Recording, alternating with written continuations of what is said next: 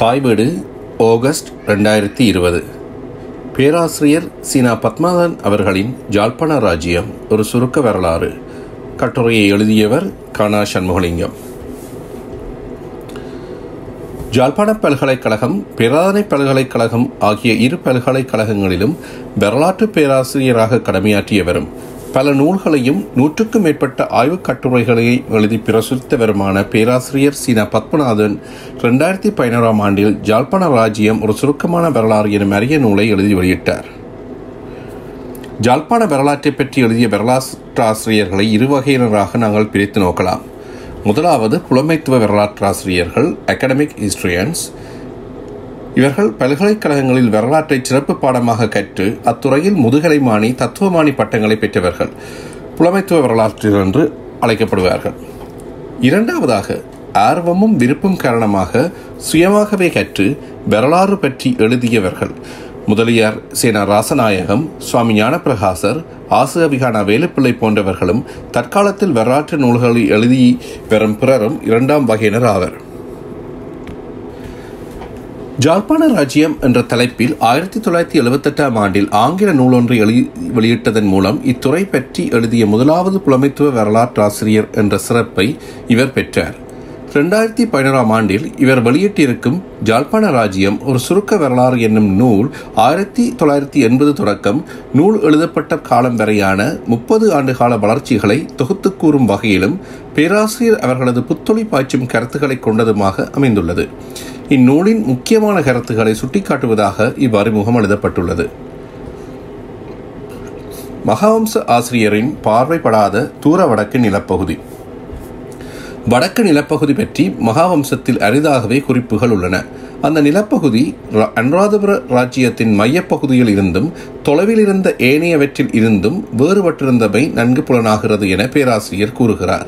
இக்கரத்தை விளக்கும் வகையில் பேராசிரியர் காவனா இந்திரபாலா கூறியிருப்பதை அவர் மேற்கோள் காட்டுகிறார்.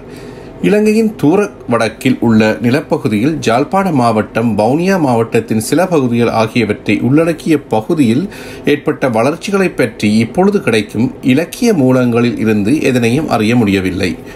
பாலி மொழியில் அமைந்த மகாவம்சம் பிரதானமாக அனுராதபுர மன்னர்களின் வரலாற்றை பதிவு செய்வதால் அனுராதபுர மன்னனின் ஆட்சி புலத்திற்கு வெளியே நடைபெற்ற நிகழ்ச்சிகளை பற்றி சொற்பமான விடயங்களையே கொண்டுள்ளது. தங்கள் ராசதானிகளில் சில சமயங்களில் பிரச்சனைகள் ஏற்பட்ட பொழுது அனுராதபுர அரசர்கள் மலைநாட்டிற்கோ தெற்கில் உள்ள ராஜ்யத்திற்கோ ஓடினார்கள். அப்பிரதேசங்கள் பற்றி மகாவம்சத்திலே சில குறிப்புகள் உள்ளன. ஆனால் ஏழாம் நூற்றாண்டு வரை இலங்கையின் தூர வடக்கு பகுதி பற்றி மகாவம்சத்திலே எதுவிதமான பெறுமதி வாய்ந்த குறிப்புகளும் காணப்படவில்லை என்கின்ற இந்த கரத்து காமனா இந்திரபாலின் நூலின் ஏழாம் பக்கத்தில் காட்டப்பட்டுள்ளது. மகாவம்ச ஆசிரியரின் பார்வைப்படாத தூர வடக்கு நிலப்பகுதியின் வரலாற்றை இலக்கிய மூ மூலங்களிலிருந்து அல்லாமல் தொல்லியல் சான்றுகள் நாணயவியல் சான்றுகள் கல்வெட்டுச் சான்றுகள் ஆகிய சான்றுகளில் இருந்து கட்டமைக்க வேண்டிய தேவையை நூலாசிரியர் அழுத்தி கூறுகிறார். காவனா இந்திரபால போனார் ரகுபதி பானா புஷ்பரத்தினம் சேனா கிருஷ்ணராஜா ஆகியோர் கருத்துக்களை மிக விரிவாக எடுத்து கூறுவதன் மூலம் தம் கருத்தை இவர் நிறுவுகிறார். மேற்குறித்த ஏனைய புலமையாளர்களின் முன்னோடியான கண்டுபிடிப்புகளையும் அவர்கள் எழுதிய நூல்கள் கட்டுரைகள் பற்றியும் பாசகர் மனதில் கவனக்குறிப்பை ஏற்படுத்தும் வகையில் இந்நூல் அமைந்துள்ளது. பெருங்கற்கால குடியிருப்புகள். மகாவம்சத்தின் பார்வைக்கு அப்பால் இருந்த தூர வடக்கு நிலப்பகுதி பற்றிய புதிய கண்டுபிடிப்புகள் கடந்த ஐம்பது ஆண்டு கால பகுதியில் இடம்பெற்றன. இக்கண்டுபிடிப்புகளோடு தொடர்புடைய மூன்று அகலாய்வுகள் பற்றி நூலின் இரண்டாவது அத்தியமான தொல்லியலும் பூரிய வரலாறும் என்ற பகுதியில் எடுத்து கூறுகிறார். இந்த மூன்று அகலாய்வுகள் ஆவன விமலா பேக்லியின் அகலாய்வுகள் ரகுபதியின் பூர்வாங்க ஆய்வுகள் மீண்டும் கந்தரோடையிலும் ஜாழ்ப்பாண காலப்பகுதியிலும் இரண்டாயிரத்தி பதினோராம் ஆண்டு காலப்பகுதியில் நடத்தப்பட்ட ஆய்வுகள் ஆவன. விமலா பெர்க்லியின் ஆய்வுகள் பெருங்கற்கால குடியிருப்புகள் பற்றிய உறுதியான ஊகத்தை வெளியிட்டன. ரகுபதியின் தொல்லியல் ஆய்வு மூலம் பெருங்கற்கால குடியிருப்புகள் அடையாளம் காணப்பட்டன. இறுதியில் இரண்டாயிரத்தி பதினொன்றில் சிரான் திரணியகலவின் ஆய்வு பெருங்கற்கால ஜாழ்ப்பாணம் பற்றிய விடயத்தை அங்கீகரிக்கப்பட்ட உண்மையாக வெளியுலகுக்கு அறிவித்தது. இது பற்றி பேராசிரியர் பத்மநாதன் நூலின் பக்கம் இருபது முதல் இருபத்தி நாலு வரை தெளிவாக விளக்கியுள்ளார். சிரான் திரணியகலவின் கூற்று. ரெண்டாயிரத்தி பதினோராம் ஆண்டு நிகழ்த்தப்பட்ட அகழாய்வுகளை ஆதாரமாக கொண்டு சிராம் திரணியனகல பத்திரிகையாளர்களுக்கு விளக்கமளித்தார். ரெண்டாயிரத்தி பதினோராம் ஆண்டு ஜூன் இருபத்தொராம் தேதி உதயன் பத்திரிகையில் இது பற்றிய செய்தி ஒன்று வெளியாயிற்று. அச்செய்தி குறிப்பின் ஒரு பகுதியை பக்கம் இருபத்தி நாலில் மேற்கோளாக பேராசிரியர் தந்துள்ளார். சிராந்திரணியனகளை குறிவித்த செய்தி பின்வருமாறு. இந்த ஆதாரங்கள் மூலம் கந்தரோடையில் ரெண்டாயிரத்தி ஐநூறு ஆண்டுகளுக்கு முற்பட்ட பெருங்கற்கால பண்பாட்டைச் சேர்ந்த மக்கள் வாழ்ந்துள்ளனர் என்பதை அறிய முடிகின்றது. ஆய்வின் போது காலத்தை திட்டமாக கணிப்பிடக்கூடிய தொல்பொருட்கள் கிடைத்துள்ளன. அவற்றை மேலும் விஞ்ஞான ரீதியான ஆய்வுகளுக்கு உட்படுத்துவதன் மூலம் உறுதியான முடிவுகள் கிடைக்கும். அதற்கான அவற்றை அமெரிக்காவில் உள்ள சர்வதேச தொல்லியல் ஆய்வுக்கூடத்துக்கு அனுப்பியுள்ளோம்.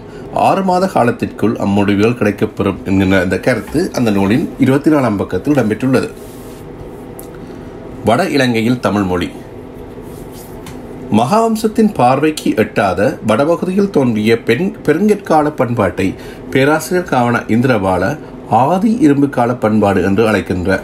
இப்பண்பாடு தென்னிந்தியாவிலிருந்து இலங்கையின் வடபகுதியான ஜாழ்ப்பாணத்திற்கு பரவிய போது அப்பண்பாட்டோடு தமிழ் மொழியும் இலங்கையில் பரவியது. ஜாழ்ப்பாண குடாநாடு அதனை அடுத்த தீவுகள் பூநகரி ஆகிய இடங்களில் தமிழர் வாழ்ந்தனர் என்பதற்கான தொல்லியல் ஆதாரங்கள் கிடைத்துள்ளன.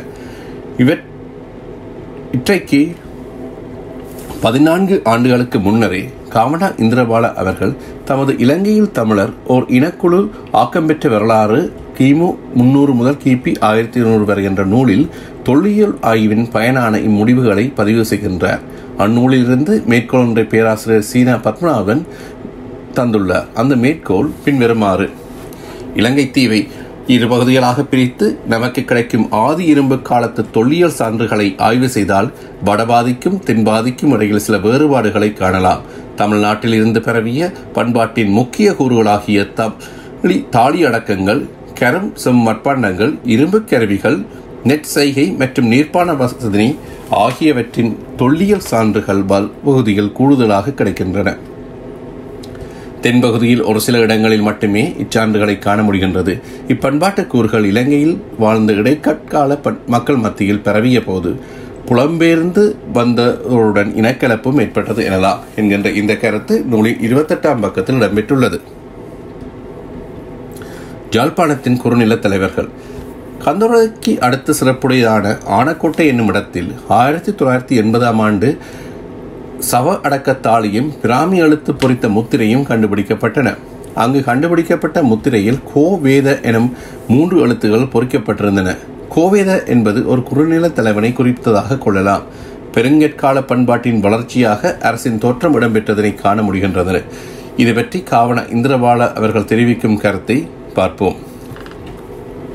ஆதி இரும்பு கால தலங்களில் அடுத்ததாக முக்கியம் பெற்றுள்ள இடம் ஆனக்கோட்டை எனலாம் இவ்விடத்தில் ஆயிரத்தி தொள்ளாயிரத்தி எண்பதில் முக்கியமான சவ அடக்கமும் பிராமி எழுத்து பொறித்த முத்திரை ஒன்றும் கண்டுபிடிக்கப்பட்டன. இங்கு அடக்கம் பெற்றுள்ளவர் ஒரு குறுநல தலைவராக அதிகாரம் செலுத்தியதுடன் வணிக நடவடிக்கைகளிலும் ஈடுபட்டிருந்தமைக்கு அவரது முத்திரை சான்றாக உள்ளது. இதன் அடிப்படையில் அவர் அடக்கம் செய்யப்பட்டுள்ள ஆனக்கோட்டை பகுதி ஒரு குறுநில தலைவனின் அதிகாரப்பீடமாக இருந்திருக்கலாம் என்று ஊகிக்க இடமுண்டு. அல்லது கந்தரோடையை அதிகாரப்பீடமாக கொண்ட குறுநில தலைவன் ஆனக்கோட்டை பகுதியில் வன வணிக நடவடிக்கைகளில் ஈடுபடுவதற்கான துறை ஒன்றை தன் ஆணைக்கு உட்படுத்தியிருக்கலாம் என்கிற இந்த கருத்து நூலின் முப்பத்தோராம் பக்கத்தில் இடம்பெற்றுள்ளது. காவன இந்திரபாலாவின் மேற்குறித்த கூற்று சீனா பத்மநாதன் அவர்களின் நூலின் முப்பத்தோராம் பக்கத்தில் தரப்பட்டுள்ளது. மகாவம்சத்தின் பார்வைக்கு அப்பால் இருந்த வடபகுதியின் சுயத்துவமுடைய தமிழ் சிற்றரசுகள் தோன்றியிருந்தன என்பது ஆணைக்கோட்டை முத்திரையின் கண்டுபிடிப்பின் மூலம் உறுதியானது. யாழ்ப்பாண குடாநாட்டிலும் அதனை அடுத்துள்ள தீவு பகுதியிலும் ஆதி இரும்பு காலத்திற்குரியதென்று கொள்ளப்படும் பெருங்கற்பண்பாட்டு மக்கள் ஏற்படுத்திய குடியிருப்புகள் காலப்போக்கிலே சிற்றரசுகளாக உருவாக தொடங்கிவிட்டன என்பதற்கு ஆனக்கோட்டையில் கிடைத்துள்ள எழுத்து பொறித்த முத்திரையும் வேறு சின்னங்களும் தகுத ஆதாரங்களாகும் என்று இந்த புத்தகத்தின் முப்பத்தைந்தாம் பக்கத்தில் குறிப்பிடப்படுகின்றது. காணக்கோட்டை முத்திரையினையும் வேறு பல இடங்களில் கண்டுபிடிக்கப்பட்ட தொல்லியல் சான்றுகளையும் ஆதாரமாக கொண்டு மேற்குறித்த கருத்தை சீனா பத்மநாதன் அவர்கள் நூலில் குறிப்பிட்டுள்ளார். பூநகரியின் தொல்பொருள் ஆய்வு. பேராசிரியர் பானா புஷ்பரட்னம் அவர்கள் பூநகரியின் பரமன்கரா என்ற இடத்தில் கண்டெடுத்த கலவோடு ஒன்றில் வேளாண் என்ற சொல் பொறிக்கப்பட்டிருந்ததை காண இது பற்றி அவர் தெரிவிக்கும் கருத்தை மேற்கோளாக முப்பத்தைந்து முதல் முப்பத்தாறு பக்கங்களில் சீனா பத்மநாதன் அவர்கள் தந்துள்ளார் பரமன்கராயில் கிடைத்த கலவோட்டில் வேளாண் என்ற சொல் காணப்படுவதைக் கொண்டு தமிழகத்தின் பெருங்கற்பண்பாட்டுடன் தொடர்புடைய வேளிர் ஆட்சியுடன் இலங்கையின் வடபகுதியின் வளர்ச்சிகளை தொடர்புபடுத்தி காண முடியும் என பானா புஷ்பரத்னம் கருத்துரைக்கின்றார். தமிழ்நாட்டில் உள்ள கொடுமலர் என்ற இடத்தில் மேற்கொள்ளப்பட்ட அகழ்வாய்வின் போது பெருங்கற்கால பண்பாட்டுக்குரிய இரு மட்பாண்ட ஓடுகளில் வேளிர் என்ற சொல் பெறப்பட்டுள்ளது. இவை பெருங்கற்கால பண்பாட்டுடன் வேளிர் ஆட்சியின் தோற்றத்தை தொடர்புபடுத்த காரணமாக அமைகின்றன. அண்மையில் இக்கட்டுரை ஆசிரியரால் வட இலங்கையின் பூநகரி வட்டாரத்தில் உள்ள பரவன்கரா என்ற இடத்தில் மேற்கொண்ட கள ஆய்வின் போது பெருங்கற்கால மட்பாண்டு ஒன்றில் வேள் என்ற சொல் பெறப்பட்டது. இம்மட்பாண்ட ஓடு உடைந்த நிலையில் காணப்படுவதால் இதை ஒரு முழுமையான சாசனமாக கொள்ள முடியவில்லை. ஆனால் இதில் எஞ்சியுள்ள எழுத்துக்களை கொண்டு இச்சாசனத்தை வேள் அல்லது வேலா என வாசிக்க முடிகின்றது. தமிழ்நாட்டின் முதன்மை சாசனவியலாளர்களில் ஒருவரான ஐராவத மகாதேவன் இதை வேளாண் என வாசித்து சங்க காலத்தை ஒத்த வேளிர் அல்லது வேளார் என கிமு மூன்று முதல் இரண்டாம் நூற்றாண்டின் பூநகரில் வாழ்ந்ததை இச்சாசனம் கூறுவதாக உறுதிப்படுத்துகின்றார்.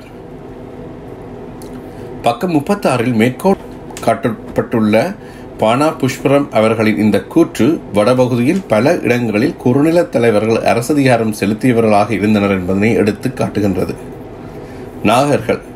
நாகநாடு கற்பனையில் இருந்து எழுந்த சிந்தனை அன்று என்று குறிப்பிடும் பத்மநாதன் பௌத்த சமயம் பெறுவதற்கு முன்னர் இலங்கையில் கிமு ரெண்டாயிரத்தி இருநூற்றி ஐம்பதுக்கு முற்பட்ட காலத்தில் தோன்றிய பெருங்கற்கால பண்பாட்டிற்கும் நாகர்களுக்கும் தொடர்பு உள்ளது என கூறுகிறார். இலங்கையில் முற்காலத்தில் பல இடங்களில் பரவி வாழ்ந்த நாகர் பெருங்கற் பண்பாட்டுடன் தம்மை இணைத்துக் கொண்டனர். நாகர்களின் குடியிருப்புகள் காலப்போக்குகளில் சிற்றரசுகளாக வளர்ச்சி பெற்றன. அவை நாகநாடு எனும் அரசில் காலப்போக்கில் இணைந்து கொண்டன. முதன்மை மகரகமாக வளர்ச்சி பெற்ற கந்தரோடை நாகநாட்டின் தலைநகரம் என்ற நிலையினை அடைந்தது என பத்மநாதன் கூறுகிறார். நாகநாடும் அதன் சமய நெறிகளும் என்ற தலைப்பிலான மூன்றாம் அத்தியாயமும் ஜாழ்ப்பாணத்தில் அரச பாரம்பரியம் என்ற தலைப்புடைய நான்காம் அத்தியாயமும் பெருங்கற்கால பண்பாட்டின் தொடர்ச்சியாக வளர்ச்சியுற்ற சிற்றரசுகள் நாகநாடு என்ற பெயரிலான அரசுகளாக நிலை பெற்றன என்பதை விளக்குவதாக உள்ளன. முடிவுரை. புலனறுவை நகரை தலையிடமாக கொண்ட மத்திய அரசின் ஆட்சிக்கு உட்பட்ட எல்லை நிலைப்பகுதியாக ஜாழ்ப்பாணம் அமைந்திருந்தது. கலிங்க மகனின் படையெடுப்பால் அலைவுற்று சிதறுண்ட இம்மைய அரசிலிருந்து விலகிய ஆட்சி முறை பாண்டியர் மேலாதிக்கம் பரவிய காலத்தில் ஆரிய சக்கரவர்த்திகளால் ஜாழ்ப்பாணத்தில் ஏற்படுத்தப்பட்டது என்று ஜாழ்ப்பாணத்தின் வரலாற்றை கூறும் மரபு இன்று வரை நிலைபெற்றுள்ளது இதனை முற்றாக மறுத்து ஜாழ்ப்பாணத்திற்கும் அதனை சார்ந்த வன்னி பெருநில பகுதிக்கும் தனித்துவமான நீண்ட வரலாறு உள்ளது என்பதை ஜாழ்ப்பாண ராஜ்யம் ஒரு சுருக்கமான வரலாறு எனும் இந்த நூல் எடுத்துக் கூறுகிறது. இற்றைக்கு நாற்பது ஆண்டுகளுக்கு முன் கருதுகோள்களாகவும் ஊகங்களாகவும் முன்வைக்கப்பட்ட கருத்துக்கள் பலவற்றை அண்மை காலத்து தொல்லியல் நாணயவியல் கண்டுபிடிப்புகள் ஊடாக பெற்ற சான்றாதாரங்களை கொண்டு இந்நூல் வாயிலாக நூலாசிரியர் நிறுவுகிறார். இந்நூல் வட இலங்கையின் வரலாறு பற்றிய முக்கிய வாய்ந்த நூலாக விளங்குகின்றது. இந்த நூலை குமரன் புத்தக இல்லம் கொழும்பு சென்னை வெளியிட்டுள்ளது. ரெண்டாயிரத்தி போராம் ஆண்டு வெளியிடப்பட்ட இந்த நூலின் விலை இலங்கை ரூபாயில் நானூற்றி எண்பது ஆகும் இருபத்தி இரண்டு பக்கங்களை கொண்ட இந்த நூலில் ஆறு கட்டுரைகள் உள்ளடக்கப்பட்டுள்ளன.